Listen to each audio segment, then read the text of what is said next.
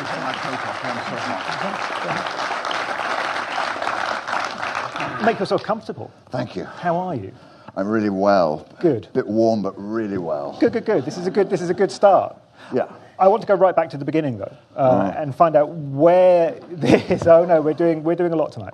I want to find out where this love affair with acting started because for a lifelong actor, you started out in another art form, didn't you? Because my understanding is that as a schoolboy in Dorset, Jeremy Irons was not an actor at all, but in fact a schoolboy musician. Is that right? Ah, well, to try to, yeah, well, I used to play in a band. Um, we were called the Four Pillars of Wisdom. Excellent. Um, and we wore Arab headdresses.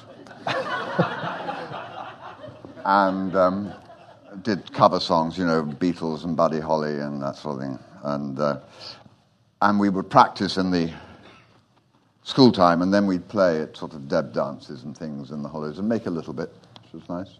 And you played. You were. I played the drums and the harmonica. Okay. And do you still play? I do. I'm not very good at the drums. I haven't kept that up. H- Henry Marsh, who still plays with Sailor, he was our rhythm guitarist and our main singer, fantastic talent. And he was my, my buddy at school, my mate. And we had a terrible row one night, and he walked, he had his guitar over his neck. And he walked through a doorway and he broke the neck of the guitar. And he took it off and he said, Now look what you've done, you whatever. And threw it on the floor. And I said, Don't throw that on the floor, I'll have it. And I had it and I mended it. And I learned to play it. So I started playing guitar.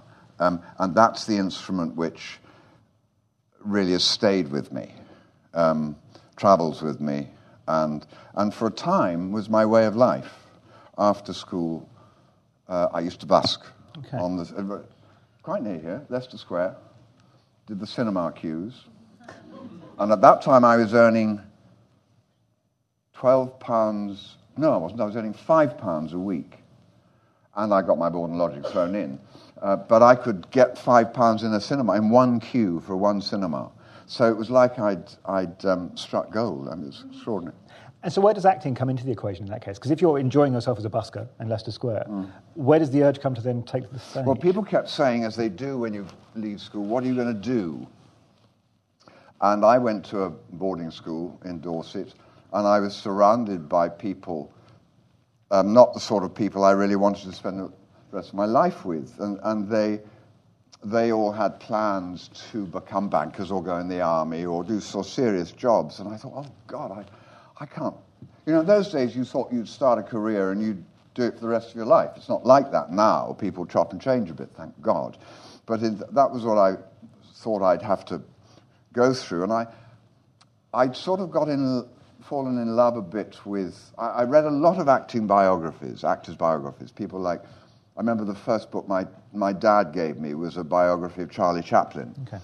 And I then went on and, and, and read more Grimaldi the Clown and, and uh, um, many Mrs. Siddons and whatever, Macready, um, uh, Henry Irving. And I, I was sort of, without realizing it, falling in love with, with that way of life. And I never thought I'd do it, but um, knew that I wanted to be, so to speak, playing to the cue and then moving on. And when I left school, I went and became a social worker in Peckham, just at the time they were tearing Peckham down and building those huge estates. And uh, I could see it was not a good idea. But nevertheless, um, I, I worked um, uh, for, for, for a church, St. Luke's Peckham, and I, who had two worker priests. One was a, so, uh, wa- wa- was a social worker, but not in that area, and one was a lawyer. And so, and so they were working every, all the week, and, and I would do all the things that you could do without being ordained i i that they had to do. So I, I would interview people who wanted to get married and set their dates and whatever, and I played the organ a bit and um, uh, restocked the wine and. But, but, uh, uh, uh, and visited the sick and visited the old and tried to help them sort their lives out. But th- I was always told you mustn't get involved with these people. You must, you must remain um, objective and uh, so that you can, you know, don't get emotionally involved. Of course, all I wanted to do was to get emotionally involved. And, I- and, and so I felt after about six months of that that it wasn't satisfying. I was getting nothing back. I was giving quite a lot out. And I thought, I wonder whether the theatre maybe. Anyway, I found an advertisement on the back of the stage newspaper which asked for a, an acting ASM down at the Marlowe Theatre in Canterbury. And um, so I applied and I got the job. And I started working, I think I worked for about four or five months at the Marlowe. And I, I loved the smells, I loved the, smell, the smells of the, the, the, uh, the glue on the, the size on the, on, on the flats. And, and I liked the attitude of the actors. I loved the hours, which were sort of fairly late for me, starting at about 10 and finishing at about 2. Um, and the fact that you were working somehow as a group, but, but outside society. Uh, so I thought, well, I better, do, I better learn how to do this. And strangely enough, I instinctively um, auditioned for drama school. I could it well, because I'm quite practical. I could well have uh, tried to get a job in the drama school as a technician. Um, but I didn't. Um, so I, I, I, most of them turned me down because I had no real reason for wanting to be an actor, and everybody came with these great CVs, and you know they wanted to act since they were two and a half, and they'd all been to, you know, they'd done everything, they'd done television shows and all of this, and they said, "Why do you want to be an actor?" I said, oh, "I don't know. I just thought it might be kind of a nice way to spend my life." um, Surely that's the perfect reason. I mean, well, I would have thought, but it didn't. It didn't read well, you know. so they all said, come back next year when you've had a thought about it, think about it. Uh, except for one, um, the Bristol Old Vic. And there was a wonderful principal there called Nat Brenner, who was a, a man of the theatre, a socialist, um, and a man who'd been through every job in the theatre actor, lighting technician, director, producer, um, and, and uh, a, a wonderful, wonderful man. And he recognized something in me. And he said, If I can get you to stand up straight, you'll look good on the edge of a stage. um, and so I remember my audition. Um, he, he, I, I doing something from Richard II, strange enough, which I then went on to play years later. But I remember him putting me in a half Nelson, uh, marching me around the rehearsal room, saying, "Now "Go on, do the speech, do the speech, but stand up straight, stand up straight, and do the speech." And uh, uh, I, he, I think, from the end of that, realised that probably I could stand up straight and I might be useful. And I had a wonderful two years there. But when I left, all my contemporaries, of which there are many, I mean, Tim Pigott Smith was a contemporary, Christopher Biggins was a contemporary, um, and they all thought I'd go and be an antique dealer because I'd, I'd spent most of my time um, buying antiques at the auction houses in Bristol and doing them up a bit and selling them, making a bit, and, and buying old pictures and doing them up and selling them. Uh, and so they thought that's what I'd go into. I didn't show any talent. But for some reason, the company, the Bristol Old Vic Company, which was one of the great repertory companies at the time, and is now, I'm glad to say, coming up again, um, they offered five of us a job and I must have been number five, got him by the skin of my teeth. But so I went down there, and as a, an, an acting ASM, which meant that I painted the flats and I made the props and, and did a little bit of acting. And that was my apprenticeship. I stayed there three years. And you apprenticed in Bristol, and then you came down to London, didn't you, to, to work on the stage in uh, 71, I think? Was it? I think it was 71. I, yeah. I'm fairly certain it was 71. Right, well, I'm sure you're right. Um, I, wouldn't, I wouldn't be certain. And uh, I hope you were standing up straight by that point, clearly. I was, I was. I, I remember I came to leave Bristol. We used to have coffee mornings with the, um, with the, um, uh, the, the enthusiasts, what are they called? The, the sort of theatre club. And they'd come and have coffee mornings and meet the actors. And somebody said to me, a little old lady, she said, Well, I expect you'll be moving on soon. And I thought, Hello. Hello. She's probably right. I've been here enough. So I, I, I, did a tour of South America with the, with the company, um, Taming of the Shrew and Hedda Gabler. And then I came back and I thought, I decided by then, because I'm a middle class guy for all this sort of gypsy living, I'm a middle class guy, and I thought, I, I met a lot of people in the three years at Bristol, a lot of actors, and I thought, you know, I want to be able to fund a mortgage, and I want to be able to have a wife and a family. And I don't think that keeping going in rep, I'm going to ever be able to afford that. So I thought I must go to London and get my name known. So I went, I came to London, I took a little um, bedsit in Southwark and uh, auditioned for everything. I hate auditioning, I was never any good at it.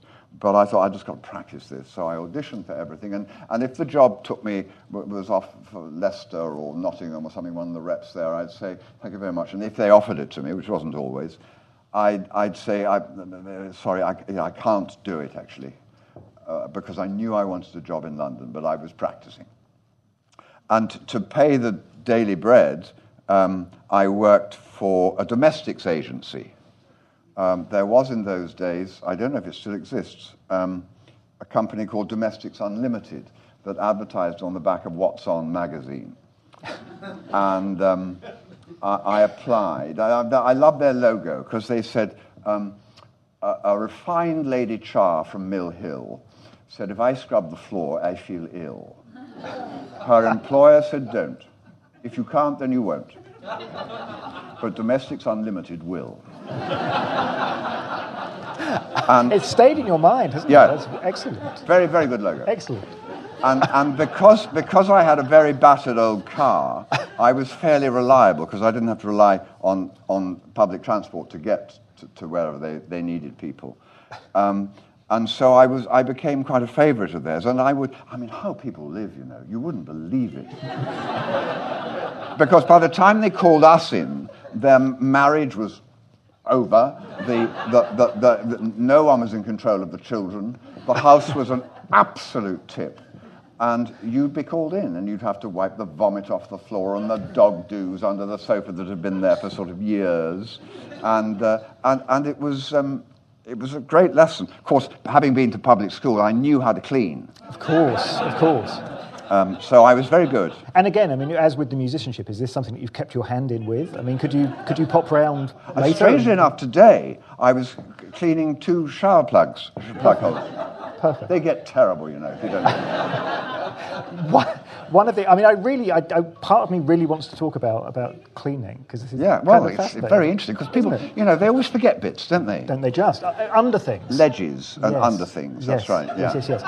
Now music does appear, we've already talked a little bit about music, and it does appear to be a real theme. And Godspell was one of your first uh, stage performances down in London. The cliche is always that actors fall in love with the stage first and then it remains their true love. I mean, is that true with you? Because you've had this career which has straddled, straddled yeah. lots of different I never fallen in love with the stage. I mean, I've had some very happy times, and strangely enough, probably feel more open, more alone on a stage than anywhere else. You're completely private and in such a way that you're able to, to open up much more than I can in real life.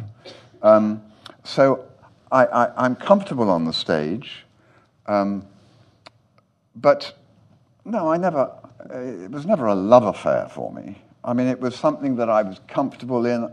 I, while doing Godspell, strangely enough, I I remember sitting on the stage, and I was there. David Essex, who was playing Jesus, was there, and there was a girl called Mandy. Mandy, oh God, she'll She'll me. be here tonight, won't yeah, she? Probably. Um, anyway, she was singing a song, and I was just able to, to sort of drift off a bit and think about the laundry. And I remember thinking, do you know, I drifted into this business, not very seriously, and it really suits me. And I think I've got something a little individual to give. I, I, think we get on well. And I remember that moment thinking, yeah, and I'd been in the business then about, I suppose, four years. Um, and I thought, I think that was a good choice. And then throughout the kind of 70s, I mean, you're working very regularly on stage and on TV as well.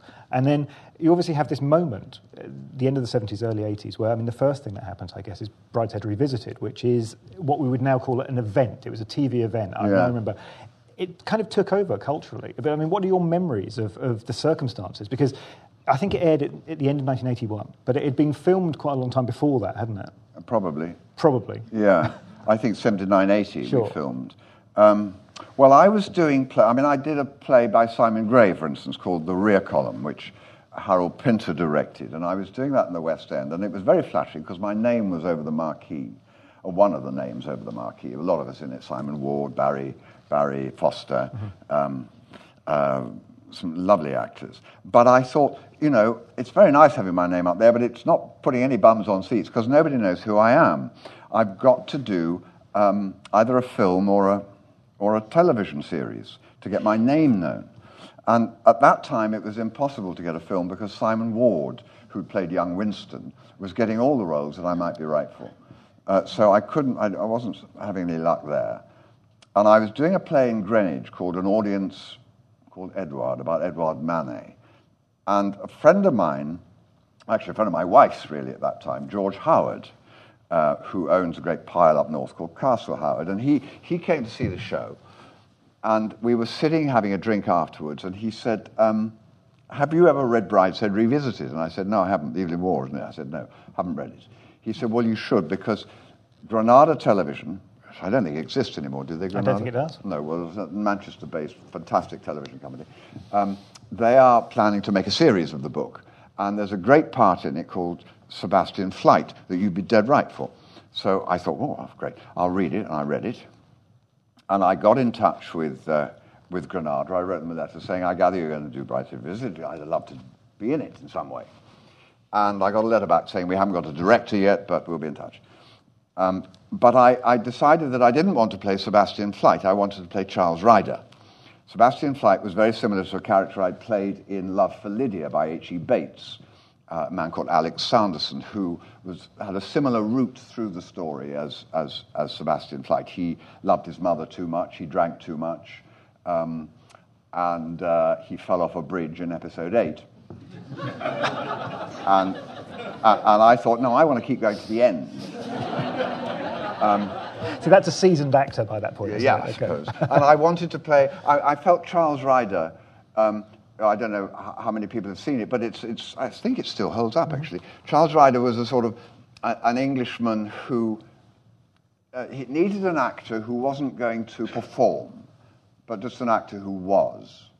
Uh, very, very sort of um, internalized uh, Englishman, not able to show a lot. I mean, I played others of those roles too, but um, and I thought I know that man. I was educated to be that man, and I hope I'll grow out of him. But I, that's the one I want to play. I don't want to see another actor play that and make him with his emotions on his sleeve. Um, he had to be like the good, uh, like a host at a good party, just get people together and, and, and enjoy them, but actually not, you know, play too much on the front foot. Anyway, they got in touch and said, well, we'd love you to do something, come and meet us. And, and, and, and I went and met, and they said, will you do Sebastian? I said, no, I want to do Charles. And they got in a bit of a fuss about that. Um, but eventually, we, they found someone to play Sebastian, Anthony Andrews, who did it magnificently. And, uh, and I had a very happy 18 months, except for after five months, we had a strike at Granada, a technician strike. So everything stopped. And I had promised a wonderful director nowadays called Karel Reisz that I would eventually I'd been asked to play this part in a film called The French Lieutenant's Woman opposite Meryl Streep. And, and, and he said, I'd love you to play it. And he was dead right because I was very good casting despite how I played it. um, and, uh, uh, uh, but he said, I said, but you can't, well, the studios won't let you cast me because I'm not a star. He said, well, leave it with me. And he called me during the first five months of Brideshead and said, uh, you've got the role. I've got my star. I've got Meryl Streep, so I can have you. And I said, oh, well, that, that's great. Um, and so, anyway, when we had the strike, and we, we, had a layoff for about three months, I think, and then the producer, Derek Granger, called me and said, Can you start again in uh, whatever it was, February? I think we'd stopped in November. And I said, Well, I can, but I have promised Karel Reisz that um, I will do this film for him. And I think we were going to shoot in late March, April or something. And he said, Oh, that'll be all fine. We can work that out. Will you come back to Brideshead? So I said, Yeah. So I went back, and we then discovered that Granada wasn't going to have me going off in the middle, which is quite understandable because the film was going to take four months to do. And, um, uh, you know, they couldn't just stop the production for four months. So it all got very nasty. And uh, I had to walk out um, and because I felt I was morally in the right. And eventually, Granada and the film company came to a, a, a deal whereby they both took money in each other's project. And, and, and, and I was able to do The French Lieutenant's Woman at the say, within the shooting of Brideshead. Um, which of course made the other actors absolutely livid. Because they just sort of had to hang around for four months, you know, while I was off doing my thing. Um, but, it, but, but I knew, I knew that, because I was 30, and, and I knew that if I passed that over by being a gentleman, it would have a huge effect on my career. You know, the chance to play a starring role in an American movie, well, American financed movie, um, which I was so right for, doesn't come that often.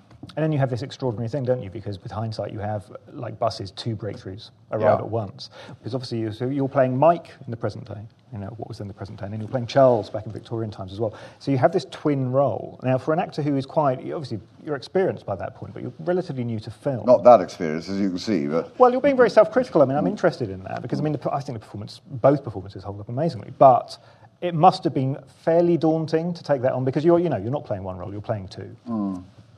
You know, the Victorians, which is the period story, they sexually, they, they, we decided to think of ourselves as sort of pressure cookers, that it was all inside, but you couldn't let it out because of social convention. And so, of course, that made the sexuality and the, the, the, the passion so much stronger than the modern stuff. Um, and that was a big difference between the two, because they, he has a relationship with the actress and he has a relationship with the character. Mm-hmm. And they're different for that reason. And that was the way we, we found to delineate them. And working with Meryl Streep, who at that point, I mean, Meryl, clearly as she is now, Meryl Streep was already a very big name, you know, and had already had several very successful and large scale films behind her. Yeah. So was that a challenge that you felt like you rose to, or was again was that something that, given that you were at a different stage of your film career, yeah. was that something where you were slightly trepidatious? Well, I've always known that to work with the best makes you better.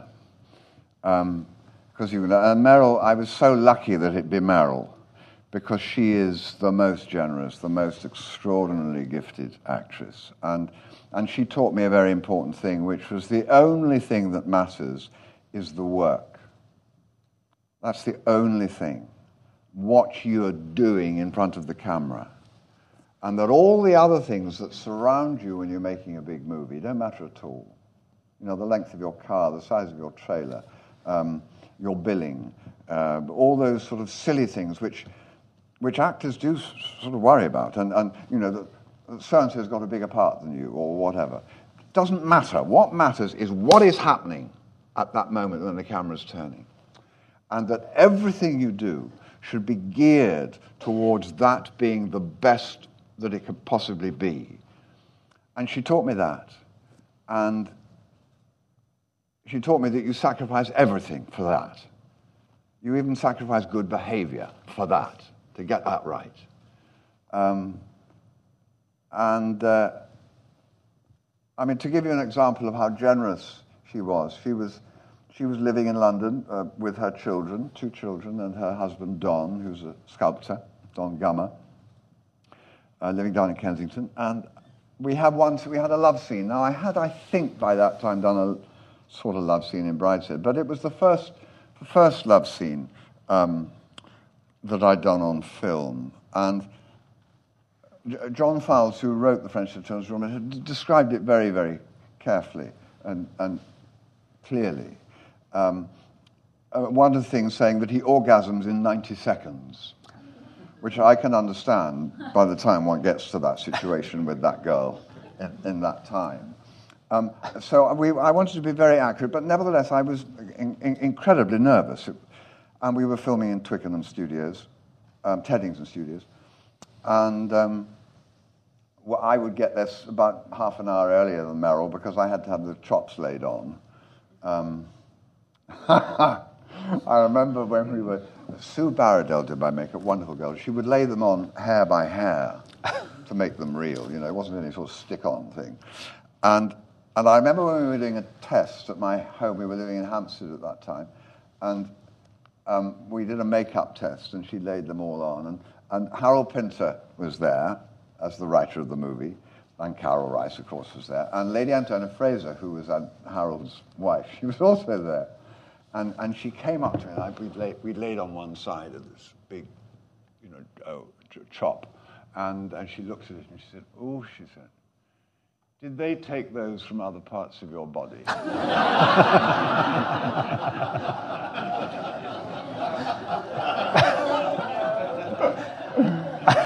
Well, they hadn't. They hadn't. Yeah, I was. I needed to clarify that yeah. actually before anyway, we Anyway, to go back to the story, um, I, I, would get to make up about sort of half an hour before Meryl because, um, and we shared a, a big dressing room uh, at, at Teddington Studio. She'd be one end, I'd be another. We had sort of big sliding doors in between, but we'd do our makeup together, and um, I was there at sort of oh, whatever five o'clock, half past five, laying these hairs on, and she turned up, and the day we were doing the love scene she turned up, and all I can say is that she was my lover.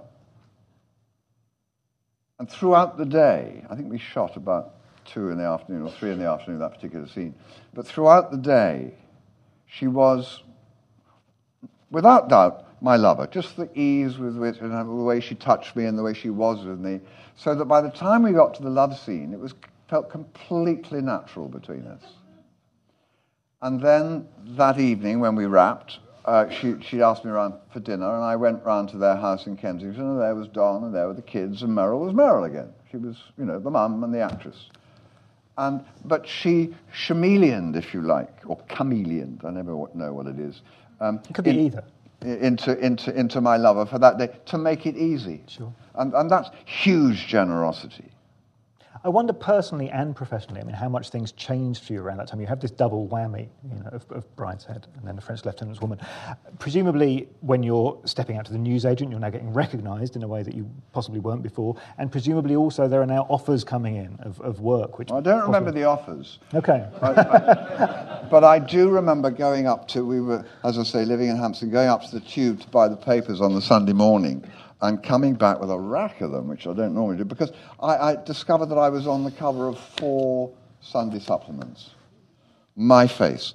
Well, that was tough. That was really difficult. I mean, you thought, whoa, but also you thought, oh. Um, and, and um, what I found for the first sort of, oh, I don't know, year or two, um, was I became terribly paranoid. I, I, I, was used to being private, as we all are. You know, you walk down the street, and, and unless you happen to bump into a friend, that people don't know who you are. And suddenly, people know, many more people than you know, know you.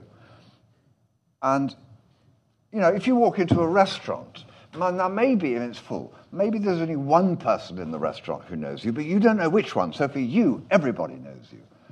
And I became quite um, retiring. I didn't enjoy that. And it wasn't until I was out in Australia making a picture with Liv Ullmann, and we had a day off and we were sailing and swimming in Sydney Harbour. And I was swimming just we pulled in for lunch on the beach, and, and I was having a bit of a swim before lunch. And I came, I sort of dived up and came up and was paddling about, and, and um, a voice said, Hello, Jeremy. And, uh, oh, and I looked, and there was a couple sitting in the back of their little sailing boat having their lunch. And, uh, and it was the lady, and I said, hello. And, she said, having a nice day? I said, yeah, thanks, yeah, fine.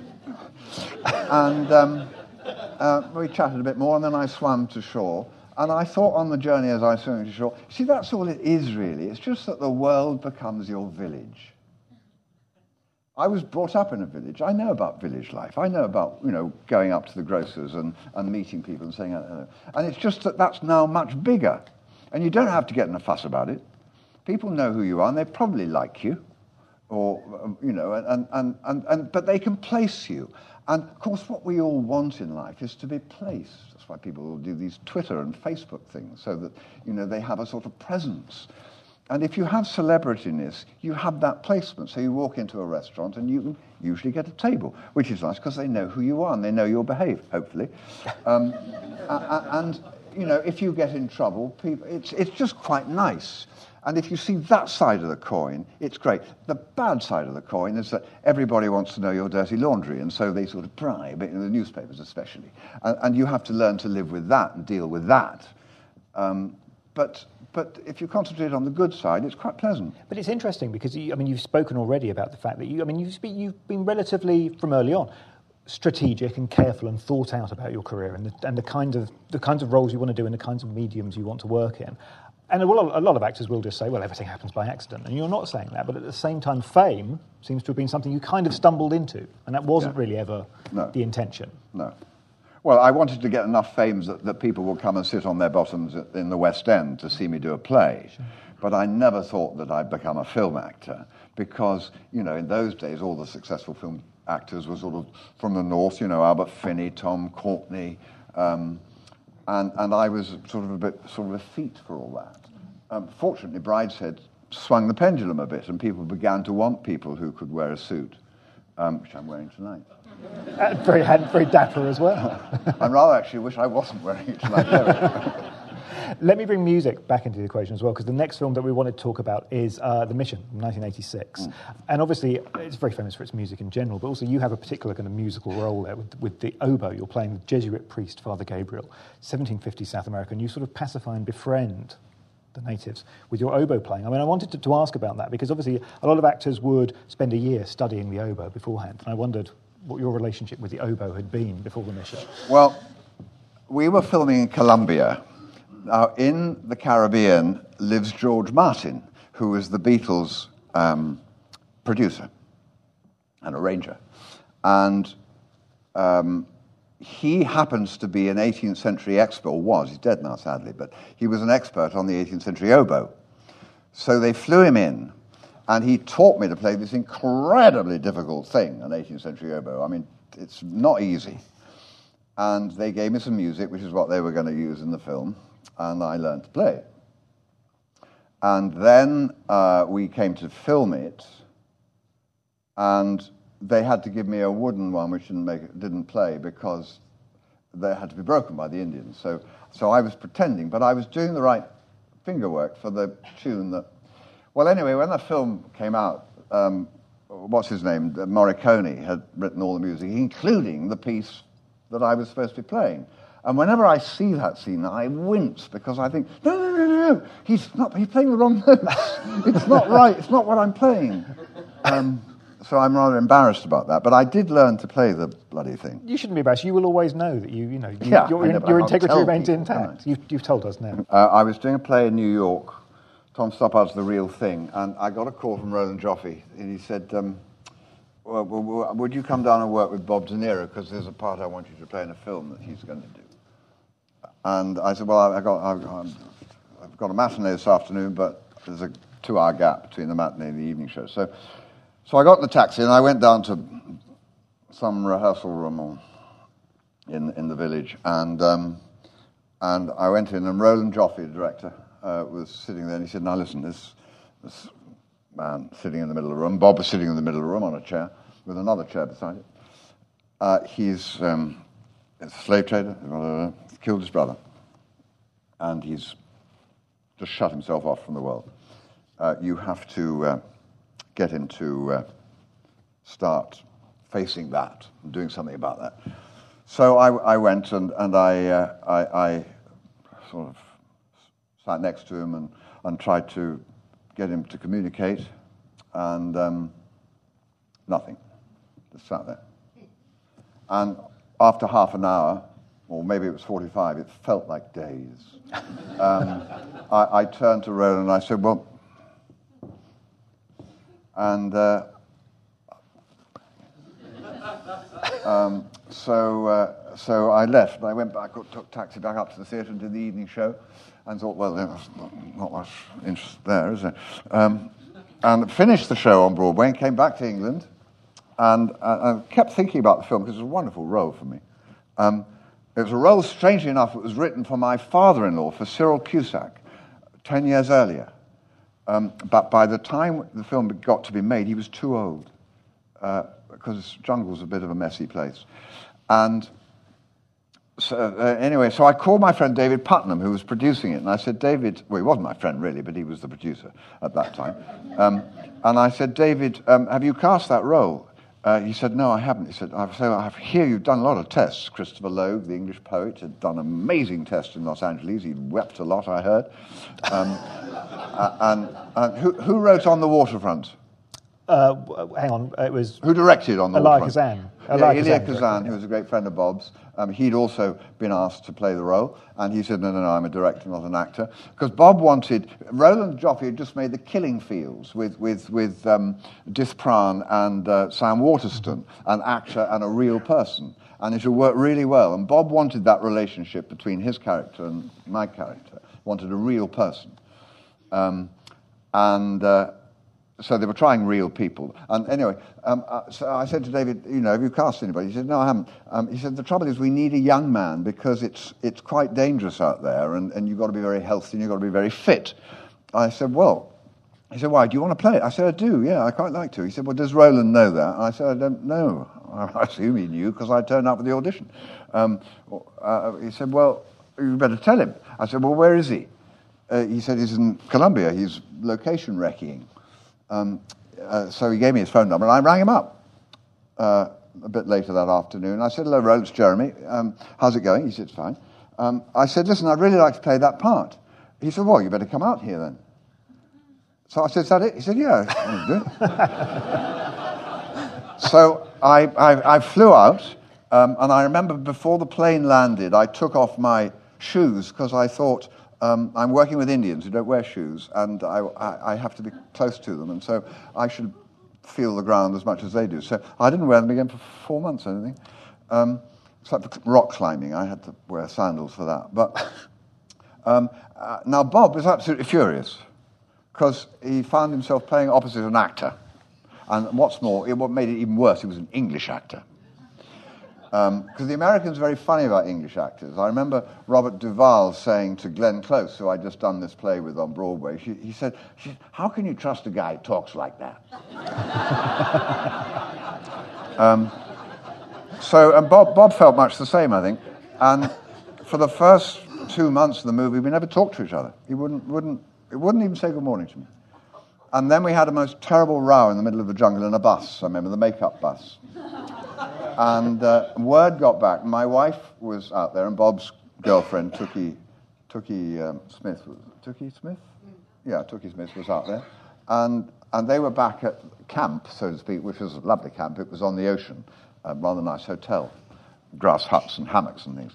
And, um, and word got back that we'd had a real set to, and we did. I mean, we really had it. We let it all out, no holds barred.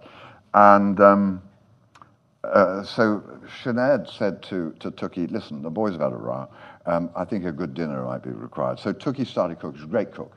And she cooked up this great spaghetti bolognese and rolled a lot of joints.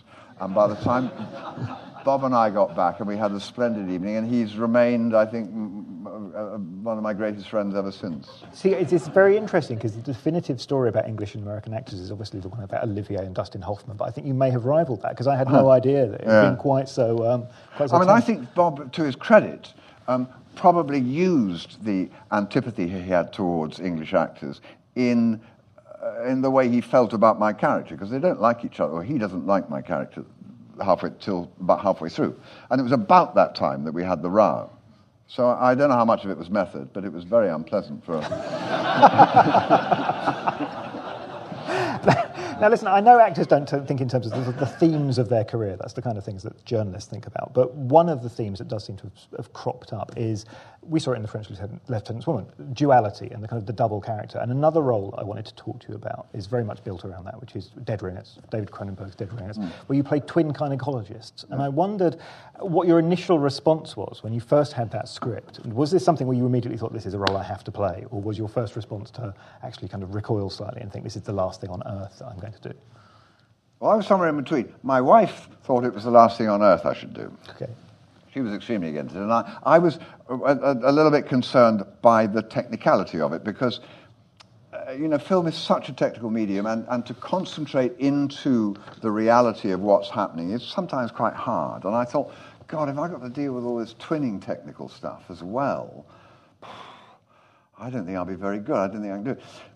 Cronenberg came over and, and sort of said, listen, will you come and do a test anyway? come to Canada and we'll, we'll use all the, the, the, the computer technology with the twin cameras and whatever, and, and we'll just do it on video and do it on film, so it'll be cheaper. But you can see how it is. And so I did, and I tried it, and it was remarkably easy. Uh, the, tech, the technology didn't get in the way. Um, so I went against my wife's advice and did it. I went out to buy my clothes for the carol with, with the designer um, on one day for one character, and the next day we went out to shop for the other character. And they built me two dressing rooms in the studio, so one character has his dressing room, and decorated slightly differently, you know. And, and, and I remember I, I, sitting watching the rushes of the first day where we saw the twins together. Um, and I said to, to Cronenberg, I said, this is a disaster, you know. Any fool can tell these, this pair apart. They're just nothing like each other. And part of the story, for those of you who haven't seen it, is that the, the two twins must be, um, uh, you must be confused. Both the characters on the screen and the audience must be confused about which twin is which at which particular moment, sometimes. And I thought, well, you know, we, they're, they're too dissimilar. Um, so I thought I could do this some other way. And so I muddled up all the clothes and made them look much the same um, and found an internal way. I don't know where the idea came from, but it was a very good one. I think it might have been mine even. Um, to, to find a different energy point for each twin an internal energy point. So on one of them, who was Elliot, who was the sort of the, the guy who ran the firm, who was sort of got the customers, and he was the shop window. He was a you know he was a good speaker and all of this, and he had his energy there, uh, which of course is where the Indians have the whatnot, there. Uh, but it's also where you headbutt people, and and it's a it's a it's a hard area, and by putting the energy there, it gave him a sort of certain land, a certain way of standing and of speaking and of looking. And then the other one, I put his energy point here, which is where you can die, and which is soft and feminine and delicate and vulnerable. And by just switching the energy, uh, posture changed, the way he spoke changed, the way he looked through his eyes changed, and uh, uh, so I was able to play the two, just, just doing that, which is a very simple trick, but it sort of worked. I think all, all great tricks are simple, don't you? I do. I mean, it reminded me when you were talking earlier of standing up straight on the stage. And it feels like, I mean, people, you, you, mentioned earlier that you were seen as being too effete, and maybe people don't think of you necessarily as a physical actor, but that does seem very much, you know, what you are, and you're using physical techniques to crack open characters a lot of the time. Mm, Is that fair to say? Hope. I don't use them consciously. I'm not one of those actors um, I mean, I, am no good at doing accents, and I can do funny walks, but, but um, I, am not an actor who works from the outside in. I tend to try to find what the guy's feeling, and then hopefully have the, um, the, the body and the face that shows that. I'm not a very good liar, for instance. Um, you know, what I'm feeling tends to show. And, and I think that's quite useful for an actor. Uh, but I don't plan. I remember I did, uh, when I did the real thing in New York, we, we, um, we opened in Boston. Um, and we were, we were sitting around, uh, my wife and the rest of the cast, and Mike Nichols, the director, and Tom Stoppard, who wrote it. We were sitting around in, in, this wonderful hotel suite of Mike's in Boston and waiting for the reviews at midnight. And we're eating lovely food and all of this, and, and the phone rang, and Mike picked up the phone and was, was listening and was smiling, which is good.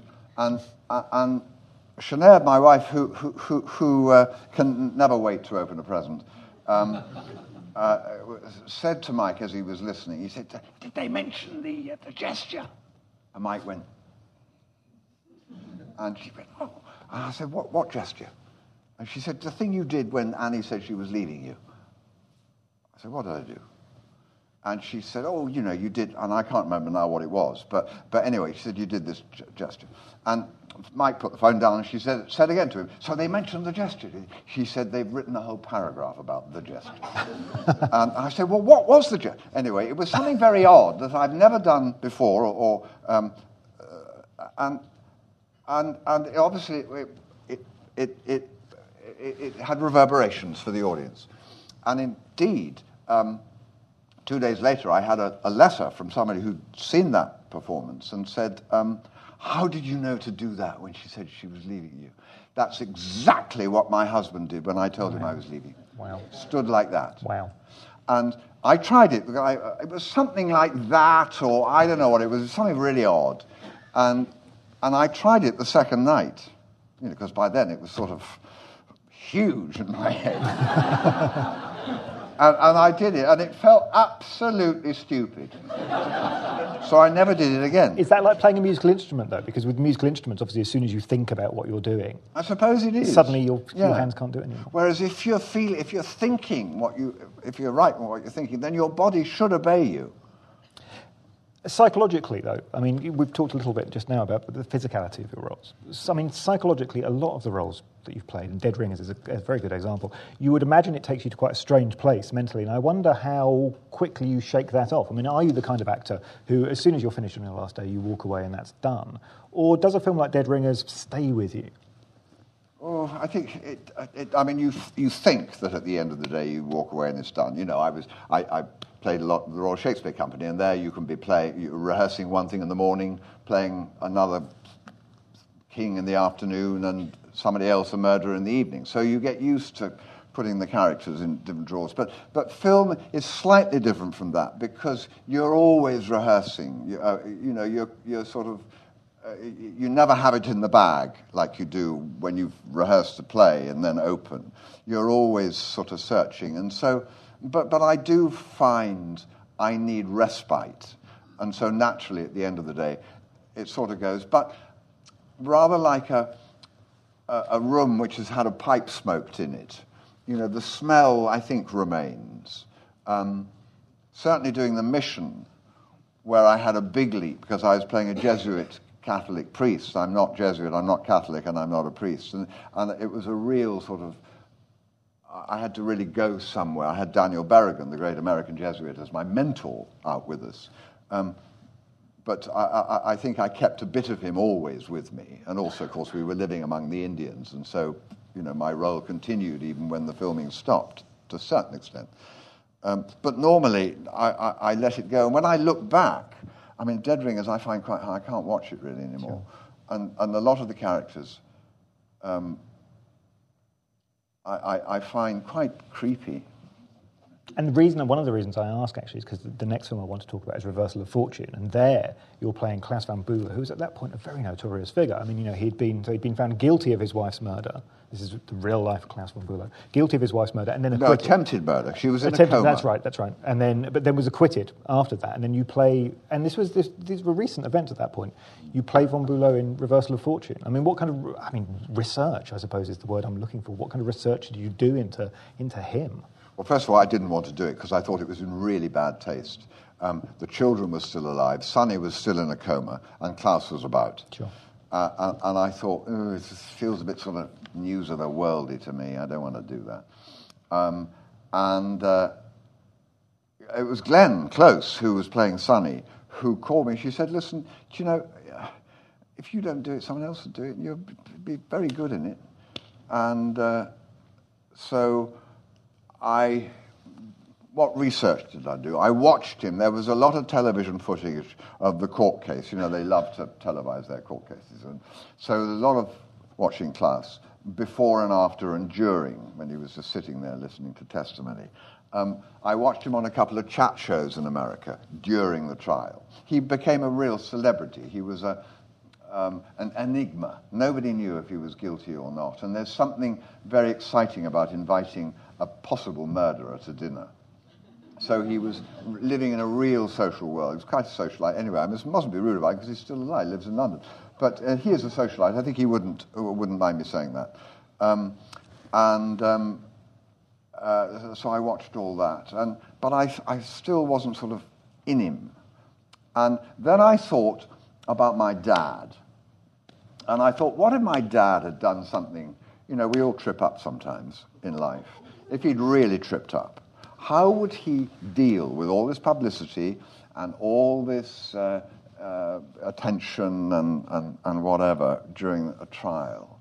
And I thought, I thought he'd probably do it rather like Klaus. He'd just keep his cool, keep his poise, keep his feelings hidden, and get on with it, do it.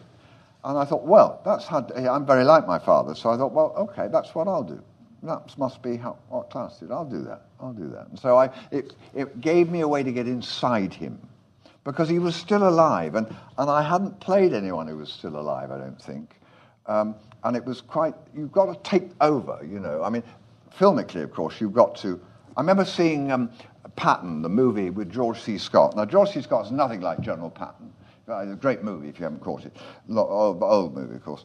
Um, uh, but by the time you have been watching for about three minutes, you believe George C. Scott is Patton. And I thought, well, that's the trick. Just, just carry the audience in. They'd suspend disbelief anyway. Uh, so I thought, well, once I. And, and, Klaus, of course, is a bigger man than me, he's older than me.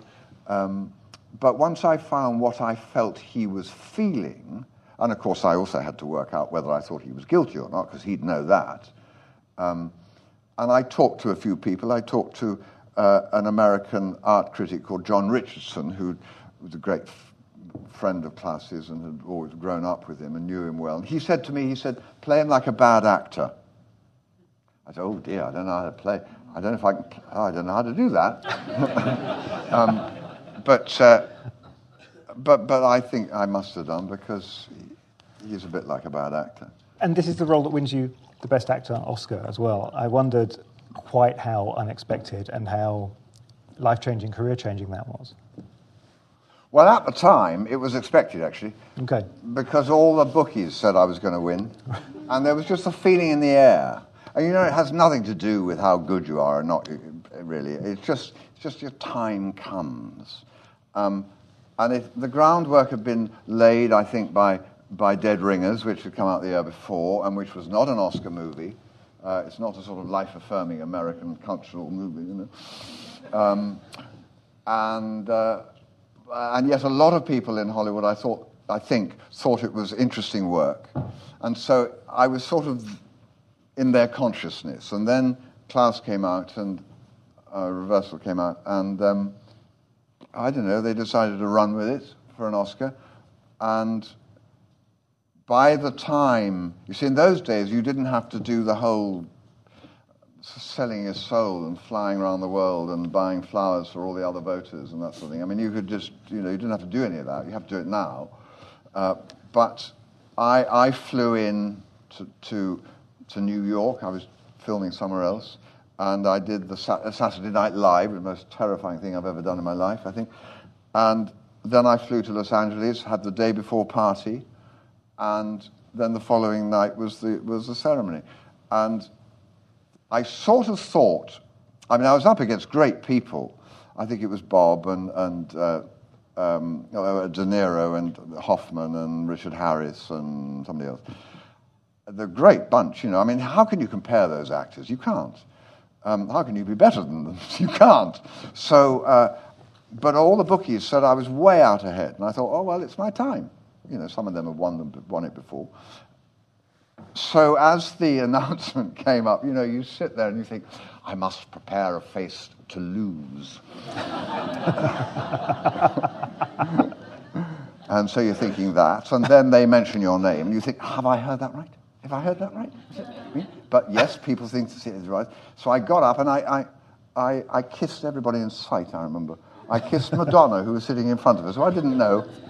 And I nearly, I nearly kissed Michael Jackson, who was sitting next to her. But I, I couldn't get to him. so I got up on the stage, and, and uh, did it make a difference? Not really. Uh, we had a euphoric day the next day where we met up with um, uh, uh, uh well, Harold Pinter, Mike Nichols, Meryl Streep, and uh, a chap from Columbia whose name I'm searching for to talk about making Remains of the Day together. And that was glorious because it was a great script and a great movie. And, and I thought, oh, this is wonderful. This is what winning an Oscar does. And Harold and I uh, shared a plane back together. I mean, we didn't share a plane, we shared seats on, on a plane. Um, and he said, I don't know how it's going to work, this movie. He said, Mike takes so much money. It's going to be so expensive, this movie. I don't know if we'll ever make it. And we indeed we didn't make it. It was made by wonderfully by Emma Thompson and, and Anthony Hopkins some years later. Um, probably a lot better than we'd ever do. So, but but that was sort of that was Oscar, and then came back here. And you know the nicest thing, my work didn't change at all, and I knew it wouldn't because well, the two things happened. First of all, I had an enormous postbag from my peers from sort of local councillors, from shopkeepers, from, which was glorious, all thrilled for me. And that was nice because, um, you know, you always assume that most people think he's a bit shy. Uh, but they were all really pleased for me, and that was lovely. Um, and uh, the other thing was that everybody who had a script which they'd never been able to get made, but thought that if I put my name to it, they could get made, sent me that script and I had to plow through the most unreadable scripts for about six months. Um, so that changed. But, but otherwise, my choices didn't change at all. My fee didn't go up. Uh, but you, it's very it's very comfy place to be having having an Oscar. You sort of feel you've, you know, you sort of you got a seat on the sofa. You're no longer squatting on the edge of the bench. Let me bring things forward a little bit. I want to go forward to 2005, which I think is when you worked with Tom Hooper and you made mm. Elizabeth First with Helen Mirren. And the reason I want to bring that up is I wonder at this stage in your career, obviously Tom Hooper, that was early days for him, and he's clearly gone on to great things since. Can you spot a director now? As an actor, can you spot one where you think, okay, he's going to go a long way? You can spot a good director, certainly. Um, doesn't necessarily mean you're going to go a long way. Um, Charlie Sturridge is a good director. He's made some nice films, but he's not flown in the way that Tom has. So, and, and there are a lot of good actors I know who, you know, haven't flown. I mean, you need a combination of circumstances and you need a particular personality. Um, and Tom, Tom and Charles are very similar. I mean, they're both quite difficult. Tom is really tough on his crew uh, and he's very exacting on what he wants. And Charles is too. Um, so, yeah, you can see a good director, but there are an awful lot of bad directors who seem to get the work. I don't know how. Have you ever been tempted to direct? Me? Yeah. Well, I, I did direct. I directed two things. Um, sadly, you missed them. I, I directed. Um, I directed Carly Simon in a rock video, uh, in a song called Tired of Being Blonde. great, actually. It was great. It was great. But it was huge fun to do. And we, I directed that. And then Sinead and I did a, a, a, a two man show about refugees. Uh, and we did it various places, Oxford and just a couple of performances. But the BBC said they wanted to film it. And it was very, um, I, I, felt it was very, uh, very much a piece which needed the actors and the audience a real feeling of connection in order to work. And I thought, oh, I don't, I think, I don't think it'll work on film. And they kept on and on and on. And I thought, oh, well, oh, man. Uh, I said, if I direct it, we'll do it. So they let me. And we went down to Pinewood and we shot it. I don't know, I can't remember how long it took, a couple of weeks, I think. Um, and I loved it. I loved it so much. Um, uh, I love getting performances out of people. I'm terrible in it um, because I had no interest in, you know, I, I had a cast of about 12. I expanded it a little bit. And, and I loved, you know, designing the shots with the, with the cameraman. Had a wonderful pa- cameraman, Peter Suschitzky shot it, wonderful. And very generous of him. Um, and, and I loved that and getting the, the actors to feel comfortable and to give what I needed. And then I'd think, because uh, a lot of it was set around this big dining table. And then we get to me, my character. I think, okay, right, I've got to think, all right, I'll get in, right, okay, on me, all right, I'll do it. I, I would do my bit. And then I say, right, right, what are we going to do now? We're going to move on to now. And that was my, where my real interest lay. And so when you see the film, I give a really dull performance. Sinead is extraordinary. She gives a speech and it was extraordinary. It went out on Channel 4.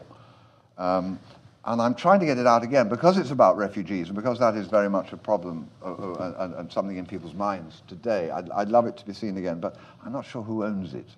So I don't know if we'll get it out again. I'm sure you're both extraordinary. No, I'm really boring. Okay. Believe me.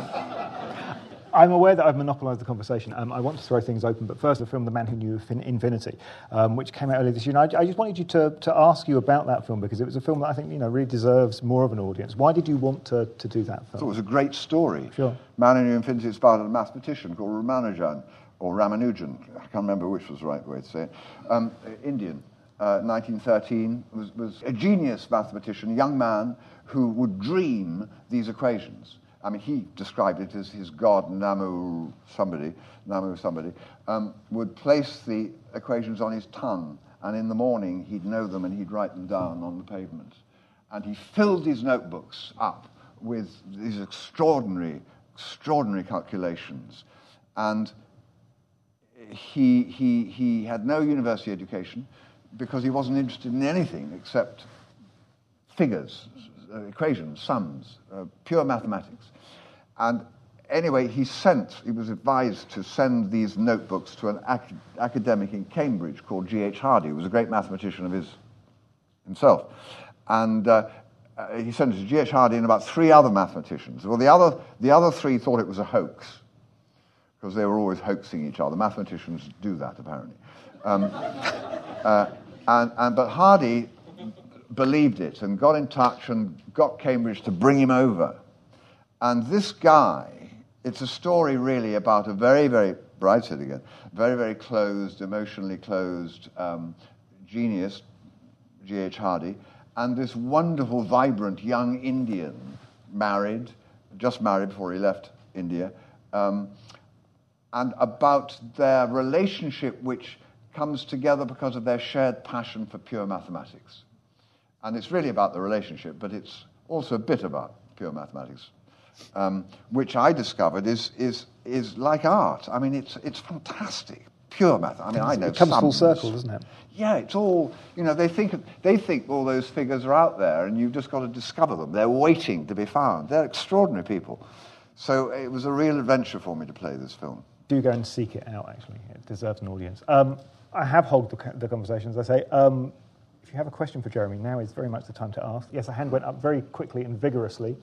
Thank you very much. Um, I'm an identical twin. I'm really interested in the Dead Ringers film, which sadly I haven't seen, but I just it's a curious experience. And I um, I was with some identical twins recently, and one said it's like having a shadow. And I just wondered what was the hardest part of playing that role. I think the technical bit, because I knew how each one felt. I mean, I did a lot of research reading whatever books there were about uh, uh, uh, the Chinese ones, Tang and Yang, what, what were they called? Chang and Eng. Chang and, Chang and Eng, that's right. I knew they were sort of still joined by the umbilical, so to speak. But that wasn't hard. I don't know. I, it wasn't hard, really. It was just trying to get them both, you know, doing that, both their, their emotional journey, which, of course, depended on each other. But that was more in the writing it was, a well written script. It was based on a true story about the Marcus brothers, uh, who were two gynecologists in New York who were, who were found dead in their surgery after five days or something, um, like the Mantle twins. So, um, you know, I read that book, and, and, which is a little bit sensationalist, but, but read all the books I could on, about identical twins. And, and and just sort of fed that in, you know. But I think it wasn't as hard for me probably as it is for you being one. yes, just over here at the end of this row. Uh, hi. Um, last night I was rewatching Inland Empire, uh, and I wondered if you could talk a little bit about your experiences working with David Lynch and whether it's tough getting into like a Lynchian world because it's obviously a very complex film. Yeah, I um, It's an extraordinary picture of Inland Empire. Those of you who haven't seen it, it's like standing in front of the most obscure and enormous and odd modern painting, and you think, oh, what's that all about? And you just sort of, you know, you either communicate with it or you don't. Um, it's quite long. Um, I was working. Who was my co-star in it? Oh, not my co-star. Who's the lady in it? Laura Dern. Laura Dern. Um, wonderful. I talked to Laura before, I think a couple of days before shooting, and I said, Laura, what's it about this? Because he won't give me a script. And she said, Well, I've been filming for a year on it, and I don't know what it's about. so I thought, All right. And I turned up the following morning. He told me I was a, I was a, um, a film director. I turned up the following morning in a studio at Warner Brothers, which he'd borrowed from Warner Brothers, and uh, it was completely empty except for a sort of table that was laid out um, and with chairs around it, like sort of for a cast meet, a cast reading of the script. And, and he gave me this foolscap sheet of paper.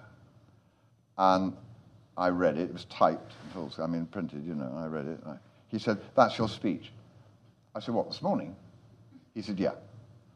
I said, Listen, I take a while to learn. I, I, I, uh, he said, Listen. He said, It doesn't matter. He said, What are you? You're a film director, aren't you? I said, Yeah. He said, Well, what do film directors have? I said, They have notes. He said, Right. They have notes. I said, we, he said, we've got walls, we've got screens, we can write it up there, you can write it on the actor's brow that you're playing, and do it anywhere. There's, no problem. He said, we've got all day to do it. Well, I shot it in about an hour because he relaxed me so much. I just, I thought, all right, okay, so that's what I'm saying, right. And I, I sort of said it, and it wasn't line for line, word for word right, but it, you know, was enough. And of course, only about that much of it's in the movie anyway. But that was sort of part of the Lynchian world. I remember another moment where he said, well, I had to sit, being the director, watching Laura um, uh, do, doing some acting. And I, and I had to say, cut. And that was it. And, uh, and he said, um, and there were three cameras. Uh, I think two on me, one on. No, I think they were all three on me because they'd shot her way. So the three on me, and they, he sh- shoots some video, so little little cameras. Um, and uh, I was sitting on my chair, and I had my assistant next to me, and you know, I sort of I thought, oh, nice director, proper director now, and uh, and I knew what I had to do. I had to say cut after you know when the room, and I thought I'd do that. I can remember that line, and they started rolling the cameras, and uh, and I sat there waiting him for, for him to say action uh, which he didn't. And I thought, oh, I see what he's doing. He wants me to sort of be natural and just be interesting and to, you know, just sort of be, you know, David Lynch and to. So I sort of was watching and um, I asked my sister for some coffee and I sort of checked the time and I started thinking about lunch and. Well, after about 20 minutes, I saw, I saw one of the cameras blinking, which meant that it had run out. And, and I thought, oh, uh, and then and the cameraman, you know, brought his eye away, and then the other one did, and then the third one did. And David said, cut. And uh, I said, uh, and, and he said, Jeremy knows what he's doing. And I thought, do I? Okay. and and I, I said, David, um, is that what you wanted? He said, no, I wanted you to say cut. and I, I said, but you didn't say action. And he said, I did. I said, You didn't say action. I didn't hear you say action. He said, Well, I did. I said, I'm very sorry. but bless him, because he was David Lynch, he left it running 20 minutes, thinking he'll give me something. There's a hand at the, the, the other end of the road up there. Um, Jeremy, thanks so much. Um, Dead Ringers, I remember watching it on the opening weekend at the Odeon Leicester Square, haunted me. Um, I want to ask you about your experiences of working on The Lion King and also Die Hard with a Vengeance as Simon. I mean, what were, you, what were your inspirations for playing the two characters? Oh, well, quite different characters. Simon in, Di- uh, Simon in Die Hard, you know, Alan Rickman's brother.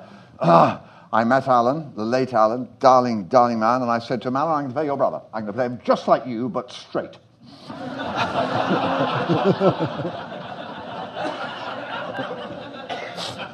uh, in effect, I didn't. I went blonde.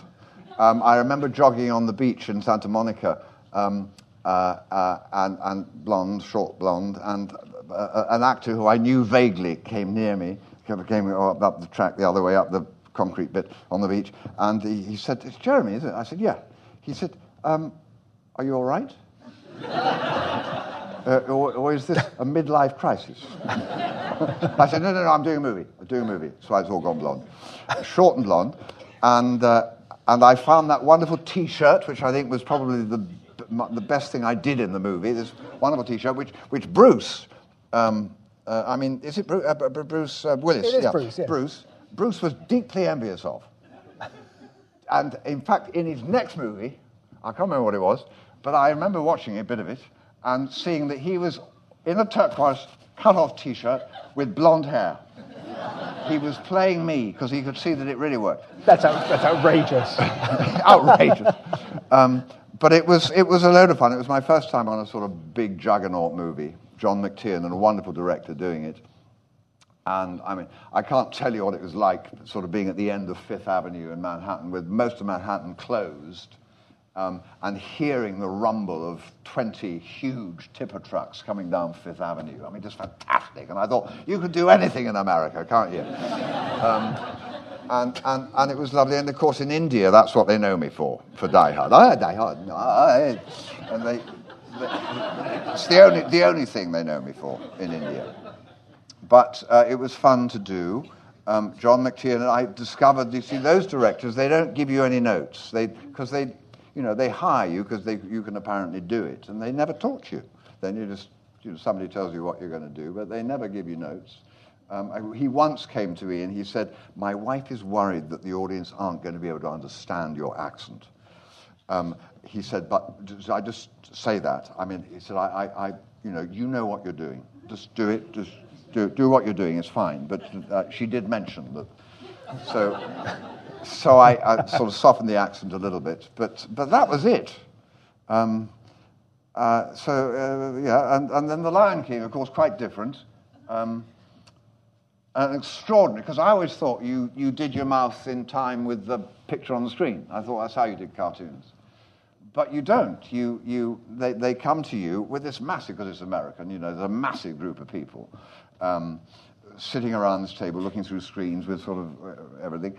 And um, artists, I mean, you know, uh, not called animation artists, um, and videos, and you you have a, a great long uh, what, what, do you call it? Screen, you know, seeing all the pictures, so you can sort of see what's happening. Storyboard. A storyboard, yeah, great long storyboard, and and, and some ideas for lines. So you sort of know, and you begin to get there, and you, you make up lines, you improvise lines, you play around, you try and make them laugh, you, you have fun, basically. Meanwhile, the, the animators are sketching you, and, and the video people are videoing you, and the writers are, you know, writing any good ideas.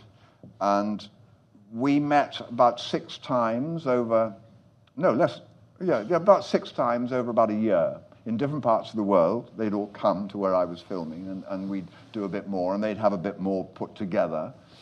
Um, and I, I, I, I, when I finally saw the, saw the film, of course, I was horrified because, you know, they based the line on me, on, you know, all of that and all of that.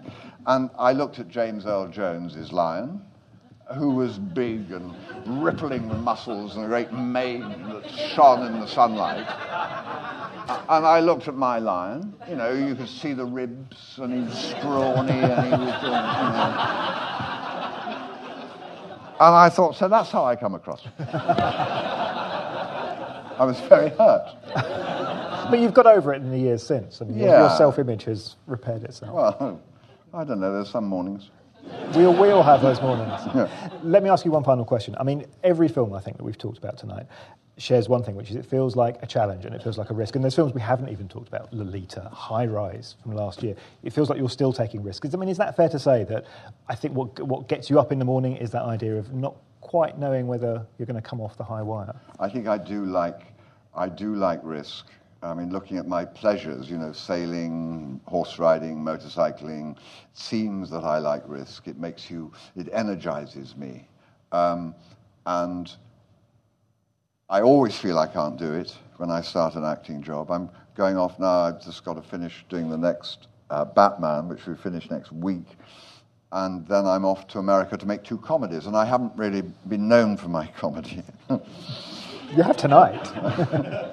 What? You have tonight. Oh, you've, that's been, good. you've been amazing. So, so yeah, I'm going off to do something that I'm not sure I can do. Um, and, and that is grist to my mill, although I try and do a bit less now because I'm older and, you know, go slower now.